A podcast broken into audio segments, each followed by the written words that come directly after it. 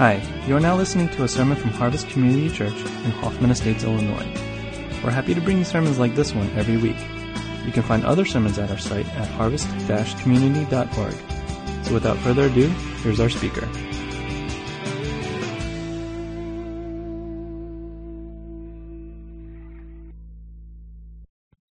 My name is Dave. I serve as lead pastor here at Harvest. If you are new to our church, welcome. Um, I, I, was really stirred during that last song that we sang. Um, those lyrics that say, "If I ever needed you now, if I ever needed you, I need you now." And uh, I, as we were singing, I don't know, something just kind of grabbed my heart, thinking about how many people all over the world today are screaming that prayer in their hearts, in their spirit, uh, in prisons of all kinds, and how God is faithful to always meet people when they shout for Him. And so uh, that's just, that just really was stirring my heart. And I want, it's my privilege to introduce our guest speaker this morning, my friend Lewis Dooley.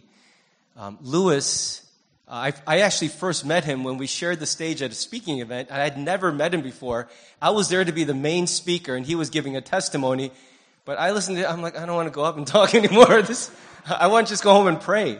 I was so stirred by what I heard him share that I made sure to make a connection with him afterwards, and we've become friends ever since then. And his life, his story, is for me one of the greatest living illustrations of God's love for people and his plans for us, even when we may have given up plans for ourselves. And I, I don't want to take up any more of his time. You're going to be stirred by God's Spirit as you hear him share from the word and from his story. So let's give a hand to Lewis Dooley. Thank you, brother. Good morning, Harvest. It's a blessing being here today. Whoa, we didn't do a mic check, so maybe um, tone me down a little bit. I, I get a little excited sometimes, so I don't want to bust the speakers or any eardrums. But it's a blessing being here today. And, you know, when I encounter God in His Word, it challenges me. I mean, it really challenges me some of the things that Jesus says, actually, pretty much everything that Jesus says challenges me. And when I get an opportunity to share God's word with people, I can, only thing I can seem to do is challenge people. So today is going to be a little challenging. Um, usually when I get a chance to speak, I like putting a few jokes here and there to kind of warm people up and draw them in. We ain't going to have none of that today. So you're going to have to tap into the power of the Holy Spirit to really engage in this because my hope and prayer for you today, for us, for us, not just you, for us today, is that we can draw closer to Jesus and have a deeper relationship with Him. Today, I want to share a story with you about how going to prison saved my life and how that if you go to prison, it'll save your life too. That's right. You heard me right. That if you go to prison, it'll save your life too, just like it saved mine. Now, here's the idea behind that. I'm not actually saying go commit a crime, go to prison. So you can stop getting ready to find an exit. The idea behind um, me going to prison and saving my life is literal. At 19 years old, I went to prison, and in turn, it saved my life because that's where I met Jesus. My first day as I went to jail after being convicted of attempted murder and first degree robbery and given life in a hundred years, I went to go take a man's life and he shared the gospel with me at first day. And I was desperate. I needed hope. I didn't want to live and the gospel presented life. It presented life that I desired to want to have. So I chose to put my faith and trust in Christ and that is how prison saved my life. And this whole thought of if you go to prison, it'll save your life is that many people across the world are in prison. And I'm not talking about a building, you know, with bars and barbed wire and fences and gates and walls. I'm talking about spiritual prison. I'm talking about sin. If we were to search our hearts like the psalmist says and say, Lord, show us this any sin that is in us, we may be alarmed at some things that pop up in our life. Thus, the reason going to prison will save your life if you go to these things in your life and deal with them through the power of the Holy Spirit, through prayer, through meditating on God's word, through abiding in Him. You too can be made free. You too can maybe be made free. Now we already know about the starting point, right? The starting point of who are we and who is Jesus. We are people who are far from God. The Bible tells us that we're enemies of God. The Word of God also tells us that we're on a pathway to a place that was not created for man, that place being hell. But it also tells us that there's a, a, a Savior who's coming to the world that provides love, that provides light, that provides life for all who will place their faith and trust in Christ.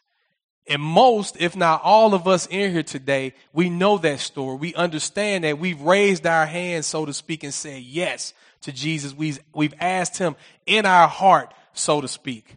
We've said, Jesus, I want you to be Lord of my life.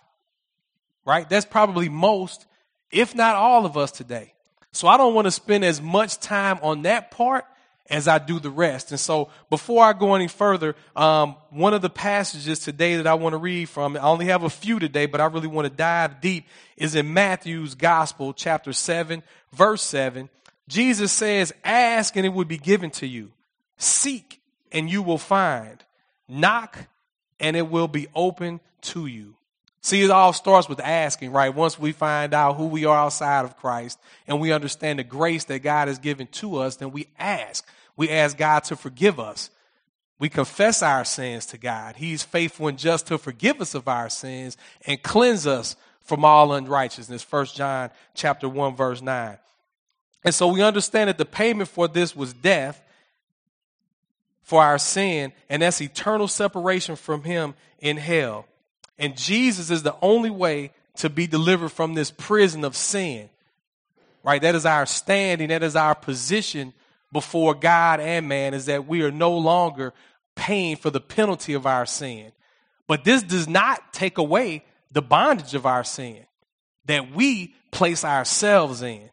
See, God didn't give Jesus to the world just so that we would be saved, so that we can just continue on the same behaviors and same patterns of our lives. No. God gave us his only son so that we can be delivered from every weight of sin, so that it no longer has to have power, dominion, and control over our lives. But if this is true, then why do we let ourselves get trapped in so many things? Why do we place ourselves in so many different prisons that keep us from really um, understanding and experiencing the grace that God wants to continue to give us? Why? That is a great question that I ponder myself when I find myself in a prison that I've placed myself in. I ask myself, why, Lord, when you've died so that I no longer have to be in bondage to sin? Do I continue to place myself in that bondage? And, and, and I like the fact that at least that's on my radar to ask the question. Because if it's not on my radar to ask, then I'm probably just walking through life, just sinning and, and not even tripping and just saying, glory to God. I'm saved. One day I'm going to spend eternity in heaven with him. And just be okay with that. And just be okay with that. I believe there's a number of Christians in our world whose attitude is just that. They're okay with just going to heaven. They really can care less about immersing themselves in the Christian life. They almost take the grace of God as, if, as if it's a joke, as if Jesus is just some story that happened like a fairy tale that is not really even real to them. And so, what I want to focus on this morning is some things that I prayed about long and hard, seeking God on some examples of some things that maybe we miss. Right? It's easy to miss these things that hold us back. It's easy to miss the prisons that we put ourselves in. For some of you, maybe it's the prison of work. Maybe it's the prison of work. You're breaking your neck to get the top of the ladder, neglecting your, your children and your family.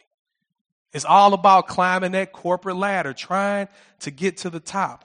You have a good motive to provide for them, but really you're seeking to fulfill your selfish desires, and all your family really wants is you. It's your own selfish desires to get to the top, to be in control. Maybe your prison is work. Maybe you aren't working for your family at all, but for yourself. You want the prestige, the power, the prominence that comes along with it, right? That's a, a lot of times that's a, a man thing, right? We want to be in control. We want the power. We want to be on top. Maybe your prison is work. The recognition of where you live and the things you have become the dominant thing in your world. It's all about where you go, what you do, and what you have. How you're always racing to be the first to have the newest vehicle, right? As soon as a new model comes out, you have to have it. Or maybe it's the new tech. Soon as the new Samsung product, Apple product, the new tablet or pad comes out, the new type of television, the new um, innovative alarm system, like anything tech. Maybe that's become your prison where your whole life is surrounded by just that. And you're just neglecting the things that the Lord really has for you. But maybe work isn't it for you. Maybe you're like, nah, I don't even really like to work. that would be more me. Not to say I don't, but work wouldn't be it for me. Maybe it's your children. Right? Children are a gift from God. They truly are. Children are a gift from God. But maybe you want to give your children every opportunity to be all that they can be. That's a good thing, right? We should want our children to be all that they can be. We should want that. You want them to have more than what you had. You want them to be better than you. Again, all good things that we should want for our children. But in an effort to create this future for them, we get them involved in every extracurricular activity known to man. Everything, right? Whether it's sports, whether it's academic, whether it's musical, I mean, the list can go on and on. We just, we plug our children into everything, wanting them to have more, be more, better than ourselves. We're trying to create this future for them, this utopia that we think is going to be great for them. And if they don't like one of the things, well, there's thousands more to choose from, right? There's many more if they're, they're not that um, good with a soccer ball or basketball or, or violin or piano or science club or robotics. Like there's list of hundreds of things that we can get our children involved in where we're running and we're shuffling and we're looking at the clock and we're racing through the intersections hoping that the camera doesn't click and we get this ticket in the mail because we got to get there on time. We got to get them involved in every single little thing. And that becomes a prison. It becomes a prison because this is your day to day focus of your life. And where do you see the Lord in this? Where is His time in this? But wait, we go to church on Sunday morning, and my kids are involved in children's ministry. And those are good things. Those are really good things. But see, we should be concerned with teaching them to seek God first instead of seeking all these other things first. We should stop outsourcing our children's spiritual well being to other sources and be the parents that God intended us to be for our children. I believe some of us are trapped in this prison. And we're not seeking the Lord. We're not spending the time praying with our children. We're not spending the time getting into God's word with our children and teaching them and communing before the table of the Lord and you modeling for them not some pastor, which is good, not some youth pastor, which is good, but you, the parent, modeling what it looks like to be a godly man, a dad, a godly mom, a mother. This is, I believe, what God intended for us, for our children. Now, these things I mentioned are not bad things. It's good to have a, a cultured child and a child that has opportunities to experience different things. But when it becomes the rat race of our life, word becomes the most dominant thing that's controlling everything that we're doing. And some of you parents know what I'm talking about. When that becomes the dominant thing, that becomes a prison. We're in prison to this. And we need to break free. And we wonder why our children end up as prodigals, right? We wonder why when they get to a certain age where we don't make them go to church, they, I don't want to go to church anymore. Or maybe they become an adult and they just fall away from the church. And we wonder why. See, We would hope that they would be the prodigal because the prodigal does what? He comes back. So being the prodigal isn't the worst. The worst is leaving and being gone for good. And what part did we play in that? We not only put ourselves in this prison, we took our kids, our children along with us. You see, these prisons I just talked about are idols. An idol is when you put anything above the Lord. Anything. An idol can be anything that you put above serving God. And the first commandment, right? This is the very first commandment. I am the Lord thy God. Thou shalt not have any strange gods before me. Any strange God. The God of tech, the God of, of being the CEO or the business owner, the God of the, the premier athlete or preeminent musician. Again, nothing wrong with these things.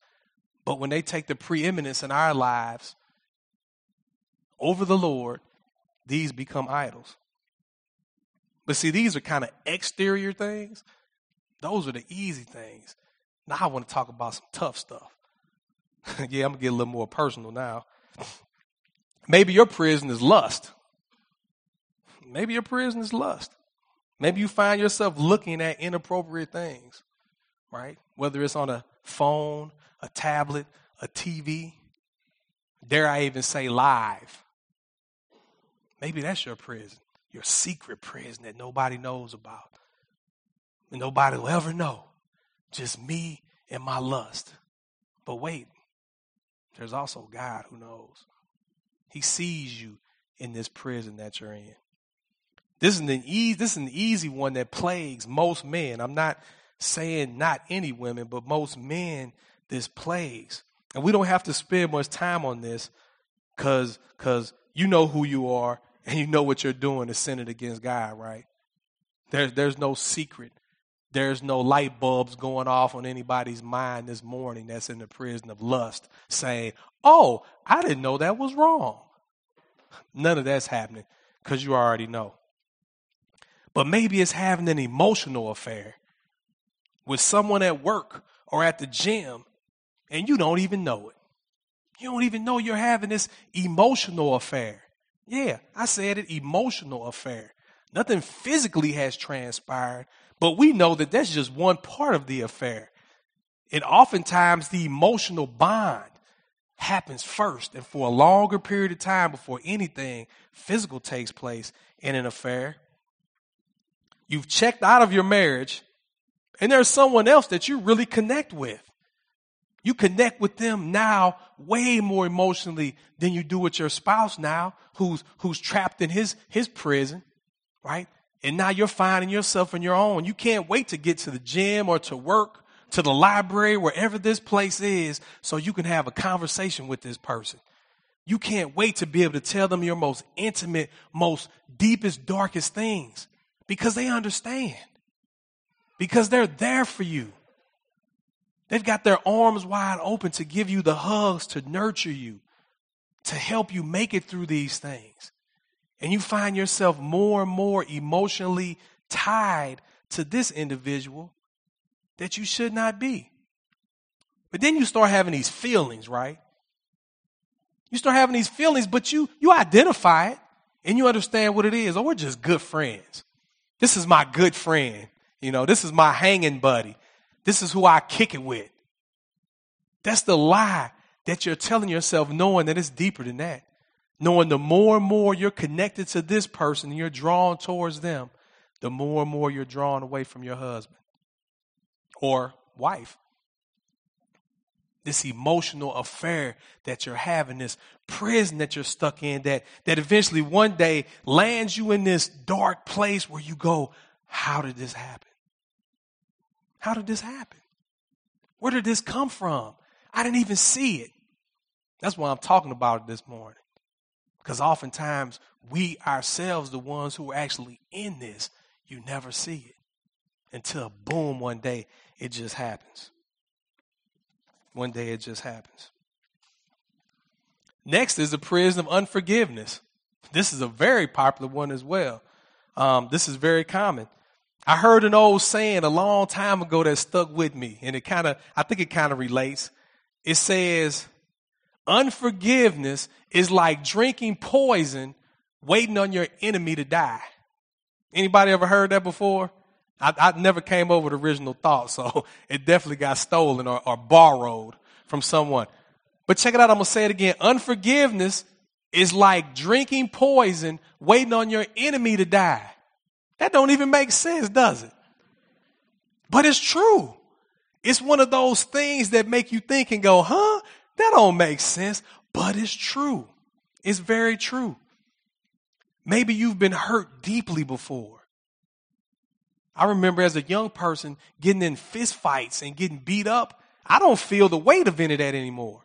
I don't. I don't feel the lumps I had on my head or the busted lip or the scar on my knee. That stuff is gone. I don't remember it. But you know what stuck with me all these years is the emotional scars that they've left in my life. That stuff sometimes never leaves us. And as a result of that, we cannot forgive. We put ourselves in this prison where we choose not to forgive this person. And you know why? Because they don't deserve it. They do not deserve to be forgiven for what they did to me. That's the attitude we have. And sometimes it goes even further talking about people burning in hell and hoping they get hit by a car or a bus. Like it can get really nasty, right? We can get really vindictive because of this unforgiveness prison that we put ourselves in. Or maybe you've forgiven someone many times just to keep being hurt over and over again. And you're like, I'm done. I'm done. Jesus, I tried the seven times 70. I can't get there. I got the eight. I can't get there. And I'm done. I'm tapping out. It's over. But see, a lot of times we walk around with this hurt and this pain and this anger, and it dominates our life. It dominates our life. It ruins family get togethers if it's a family member. Maybe it's a person at work where there's this uneasy tension where you go to the office or wherever you go every day and it's like you're trying to avoid them. And a lot of times they're kind of just walking around like happy go lucky. They don't even know what's going on sometime. Or they didn't let that stuff go. And here you go walk around with your lip all poked out and a frown on your face. Really wanting to bust them upside the head, but you too scared. Or you thinking that'll be sin if I bust them upside the head or if I do something to them. But you're not thinking about the, the sin that's in you from the thoughts and the motives that you have and even holding this unforgiveness that you're in. Maybe you've never made any mistakes before. Wow. You've never made any mistakes and this person has really hurt you. And they're wrong and they're bad. So you have a justifiable reason to be um, having this unforgiveness towards them, right? No. No. All we have to do is look back to the cross. All we have to do is look back to the cross. In Colossians um, chapter 3, verse 13, it says to forgive one another just as the Lord forgave you. We should be willing to forgive other people just as God forgave us. I don't know about you, but I need a ton of forgiveness because I mess up a lot. So how can I go around not forgiving or giving someone else grace when I know I need a whole lot myself? They got a word for that called a hypocrite. I can't give the grace, but I want a whole lot of it myself. I need to be forgiven for all my shortcomings, but you, you mess with the wrong person, buddy. And there's no forgiveness for you. That's a prison that we allow ourselves to be trapped in. In Matthew 6, it says, Forgive other people when they sin against you, and your heavenly Father will forgive you. But if you don't forgive their sins, your Father will not forgive your sins. See, that's one of them tough ones, right? When Jesus says that, it's like, well, well, well, wait a minute, God. What do you mean? If I don't forgive this person, you're not going to forgive me? Like, I don't know. That's what it says. That's what it says, right? I mean, it's pretty simple. Like, that's how much God wants us to forgive others because he knows how messed up we are and how much he has to forgive us. And I'm spending a little bit more time on this than others because this is one of those ones, again, that, that we may not see that's prevalent in our lives, like some of these others. And being trapped in this unforgiveness, man, it just, it can wreck our lives. And not only will it wreck our lives, it trickles into our families' lives because our spouses, they're part of our lives, our children. And next thing, we got a whole clan of unforgivers. I know that's not proper grammar, but if you hear me talk, you see I'm not that proper. Ephesians 4 31 and 32 is a great verse. It says, Get rid of all bitterness, rage and anger, brawling and slander, along with every form of malice. Be kind and compassionate to one another, forgiving each other, just as in Christ God forgave you. This is what God is calling us to. He's calling us to forgive. If you're in the, this prison of, of unforgiveness, man, hopefully today you'll make a choice to come out of that prison. Hopefully today you'll, you'll interact with Ephesians 4 and say, God, you know what? It's in and through Christ that I've been forgiven and I must forgive others. Not I can or not I want to, I must. I must forgive others because I really feel the weight and understand of how much you really have and continue to forgive me. God doesn't want us in any prison, but in our foolishness and unforgiveness, we lock ourselves up all the time. We put the cuffs on ourselves, we close the bars, the whole nine. Maybe your prison is divorce. Another popular one. You feel that since you've had a failed marriage that God must not love you or that he can't use you for anything. So you mope around. Kind of like this outcast had a failed marriage, whether it was your fault and you left them or vice versa. But you're in this prison. You're letting this dominate your life. Everything in your life revolves around this, this failure that you say you have. Maybe your prison is anger. You're mad at the world and everybody in it. You walk around with a chip on your shoulder, like a ticking time bomb waiting to go off. Cause you're just angry about all kind of stuff. I didn't get the promotion at work. I've been there 26 years. I was there when the company began and how all these people keep coming passing me up. So I got an attitude. My kid don't never get, get to play in the big game. They're on the bench when it matters. And you get angry. And it's always a conspiracy. Have you encountered people like that? And if you are that person, know this is how you sound. It's a conspiracy against you. Everything is out to get you and your family. That's what it is. And because of that, you got an attitude. And everybody around you knows it. Mr. Angry Man or angry woman. Don't nobody like to be around those people. You find yourself isolated and you wonder why you don't have no friends. It's because how you projecting yourself walking around with this attitude all the time. Even if it's even if it's sadness, right? Who wants to be around a sad person all the time? Oh, woe is me. The earth, the sky is falling. Everything's caving in. Why me, God? It's always the why me, why me, right? These attitudes that we have, these things that go on in our life, and we either we're angry, we're sad, we're depressed, like all these negative emotions begin to dominate every facet of our life. And it's like you get around these people and they either push you all the way away or they almost like suck you in some kind of weird way. And I'm trying to stay away from all of that. I'm like, let's pray. Let's pray. You know, I'm trying to bring the word in because that's what's needed, right? That's exactly what's needed. And see, there's some hurt and pain somewhere that you keep running from. And until you deal with it, it's only going to get worse. All these things I'm talking about, there's some hurt and pain internally. There are some things that's happened in your life that's affected you deeply. And you've been running. You've been running from them. You don't want to deal with them because it's hard. It's messy. And what you've done is you've imprisoned yourself to this thing and it's dominating your life. And the only way, the only way you're ever going to be freed from it is to be seeking God, is to be seeking Him daily, to be meditating on His Word, to be praying and asking God to help you deal with these issues. That's the only way that we can get away from these things.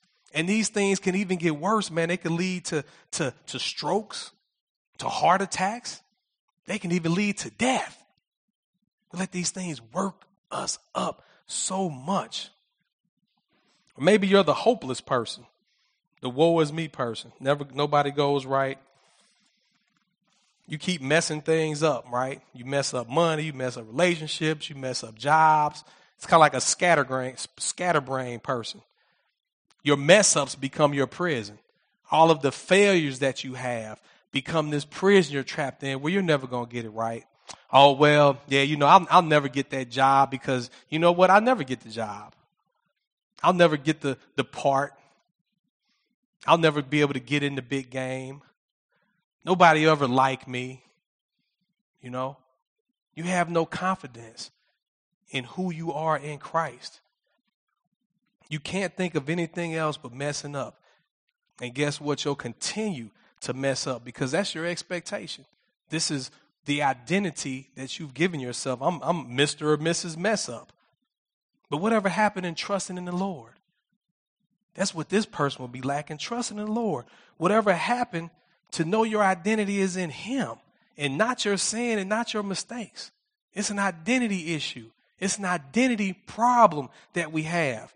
In 1 Peter chapter 2, it says you're a chosen race, a royal priesthood, a holy nation, a people for his own possession, that you may proclaim the excellencies of him, Jesus, who called you out of darkness into his marvelous light. Is knowing your identity in Christ. Your identity isn't your failures. Your identity isn't your, your physical inabilities. Your identity is what you get and what you don't get. Our identity is in Christ. We have to understand and realize this. Anytime Satan is feeding us all these lies, anytime he's feeding us all these lies, we have to understand who we are in Christ. We are children of the King. Jesus is our brother. That's my brother. And when I got some problems, I'm going to my big brother. Help a brother out, Jesus. I need you. Come on in because Satan on me. I'm tripping in the flesh. I got these external things, these internal things going on with me, and man, it's wrecking my life. And I need you, Jesus. Please help. Get on your knees. Get flat on your face. Cry out to God. Get in His Word. Abide in God, and He'll abide in you. These are the truths that we have to know about ourselves and how to combat these issues that we have in life because we all have them. And these are prisons. I'm, I'm, calling these things prisons that hold us back and keep us down. Perhaps you're sitting there thinking, Lewis, out of all the things you mentioned, none of this stuff applies to me. Maybe that's what you're thinking. If you were to tell me that, I would say I'm glad for you, but don't miss the point. And here's the point there is something that we can all be in prison to. For some of us, it's obvious when we just think about it. But for others, it'll take seeking the Lord to find out exactly what it or they are. This is why seeking the Lord is so important to our daily walk with God. Seeking the Lord is where our relationship with God begins and is sustained. When we prioritize seeking God first in our lives, it not only strengthens our relationship with Him, it keeps us in tune with what sin is and how to stay away from it. Right? How do we stay away from that stuff? Seeking God is our means to live a holy life unto Him. It's seeking God, right? It's asking for salvation. That's the starting point, but then it's seeking God. That's called a relationship. God wants to have a relationship with us. He wants to have a relationship with us. And once we know what prison we're in, once we identified, now it's just knocking. God, hey, check this out. I got this problem and I need your help. Because a lot of times we try to fix it ourselves. Man, look, that's the first lie we got to get away from. We can't fix it. We can't. I'm going to say it again. We cannot fix the problem. We need to be seeking God to help us. That's what we must do if we want to be delivered from this prison. Asking the Lord to save you from your sin and eternal separation from Him is first. Next is seeking and cultivating a relationship with Him that's based on us seeking Him first and foremost in our lives, even over our spouses, even over our children. Is seeking God first. This is when He'll show us any idols we may have in our lives, and all we have to do is ask Him to help us overcome this prison we've placed ourselves in, and then He'll set us free. John chapter 8, verse 36 said, Who the Son sets free will be free indeed. Be free indeed, right? And if you're a believer in Jesus Christ today, know this that your salvation is secure, that you've been freed from the penalty of sin. We no longer have to worry about paying for our sins. That's an amen. Hallelujah right there. But see, there's still bondage to sin that we can allow ourselves to be in. Jesus paid the price for that too, to where we no longer have to be in bondage to sin. But yet we still allow ourselves to be in these prisons. And God also paid for us that one day, one day in the future, we no longer have to worry about the presence of sin. This is a mighty work of God. A mighty, mighty work of God. I hope that you can see being in prison does relate to you. Hope you can. In order to be free from it, you must seek God through meditation and prayer, and in so doing, you'll be made free. And so that's the first part. The second part is one of the opportunities that um, you all have today is as um, Pastor Dave prayed about people being in bondage and people being in prison. That's what I have the unique opportunity to be involved in, to, to do prison and jail ministry. And those people are kind of in the, the double prison, right? Like you out here might just be in the, in the, in the single prison. They in the double prison. They're literally in a prison and they're in the spiritual mental prison. And so I get the unique and blessed opportunity to get a chance to take God's word inside these institutions, to minister to these guys, to help them understand who Christ is, what he's done for them, and who their identity can be in, and how they can be free on the inside. Because me, when I was in prison, I was free. I wasn't free physically, but I was free spiritually. And my concern wasn't about freedom out here because that wasn't my reality right then. My reality was I was incarcerated. And my heart and the Holy Spirit was saying, God, use me right where I'm at. To not be concerned about all these other things in the world that I have no control over and I can't be a part of. Be concerned with where you are and what you can be in control of. And so God delivered me from that physical prison. And now he's opened the door for me to go back in hopes that other people too, like he did for me, can be delivered from that prison. And so there's an opportunity for you guys to respond in helping out today. In my last couple minutes, there's a unique opportunity. One is this.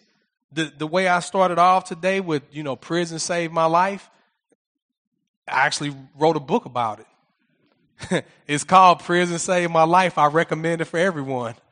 So literally, that's the title of a book that the Lord um, just blessed us with being able to write um, and get published a couple months ago. And I've already explained the idea behind the title. And you see, it's not very big, and that's intentional. The goal for this book is to get it in the hands of prisoners. Now, it's not a book just for people in prison, but the goal is there's no religious symbols or artifacts on the cover. There's no Bible verses anywhere on the cover. And that's intentional because um, the audience that we're hoping to reach in prison is twofold. It's the believer in Jesus Christ in hopes that they read this book and they see the power of God that they've already experienced but then they get a chance to see a bunch of stories because there's a bunch of stories in this book about how God interacted in my life and helped deliver me from different situations in hopes it'll give them more faith to be able um, to lean into God to help them through the situations they're going through, like the ones I went through. The second audience is the non believer, thus, the no Bible verses or religious symbols. Because we want a person that sees this book not to say, oh, that's some Christian stuff or maybe they throw it away or they tear pages out. But maybe they'll see this title and say, Prison saved my life. I'm in prison. It ain't saving my life.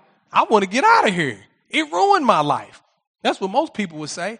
Maybe they'll see this weird kind of kooky title and they'll pick the book up and they'll read it. And they'll say, wow, maybe this God thing is real. Maybe Jesus is real. And maybe it'll get them on the starting line of faith.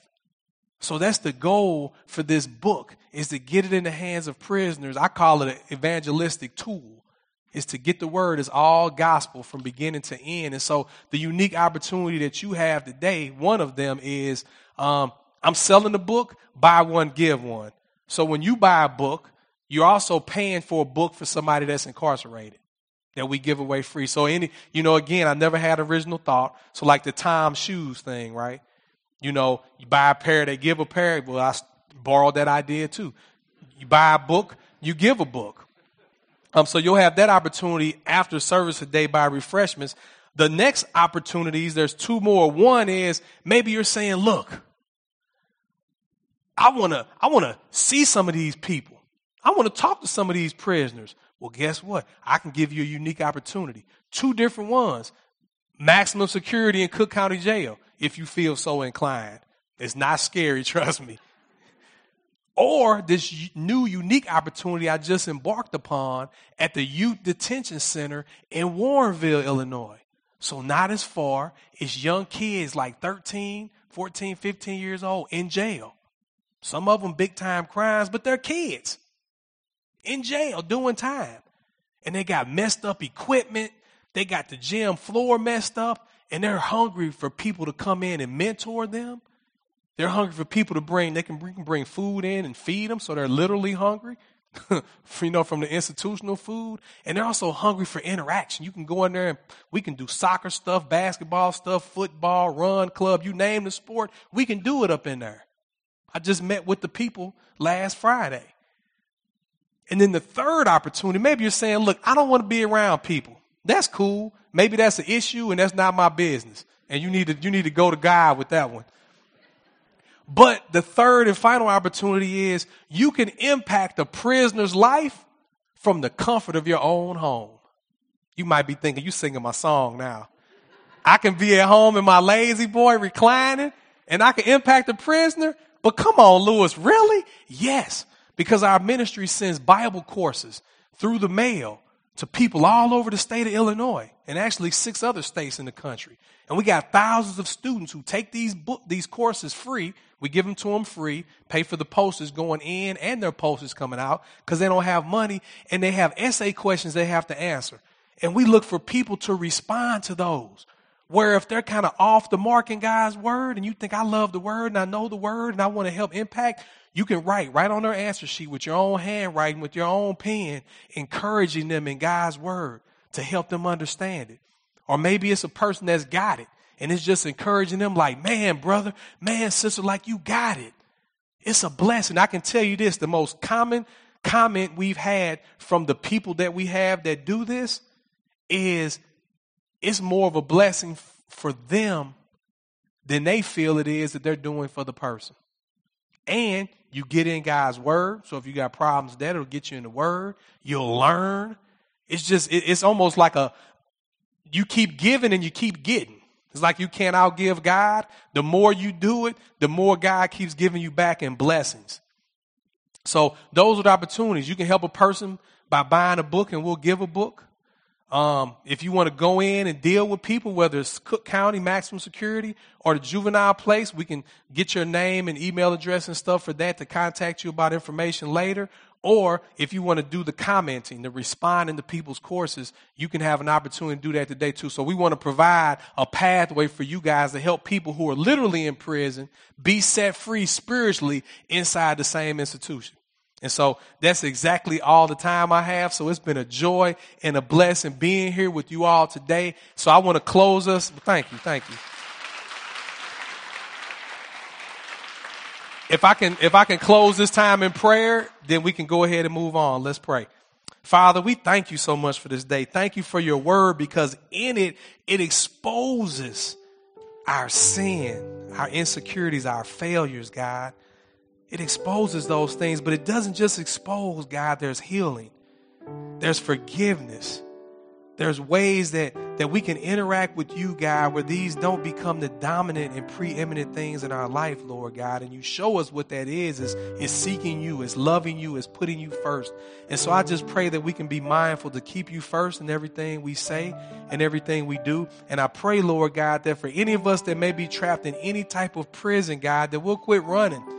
Lord, that we'll quit running because maybe some of us been doing it for a long time and, and you get nowhere fast. And I just pray, Lord, that you'll give us the courage and the wherewithal to just come to you, God, and be real. And you already know what's going on anyway, God. And help us be able to deal with these issues that we have in our lives so that we can be set free. But not just to be set free for us, but to be set free for you. So we can live more in the fullness of what you have for us, God.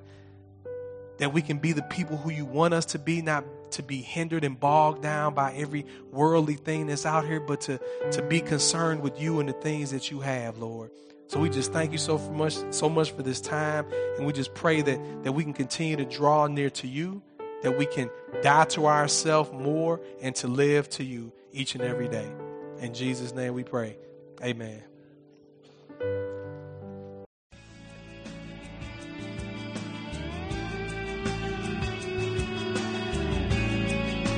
Thanks for listening to the sermon from Harvest Community Church. If you would like more information or have any questions or comments, check out our website at harvest-community.org. Thanks for listening.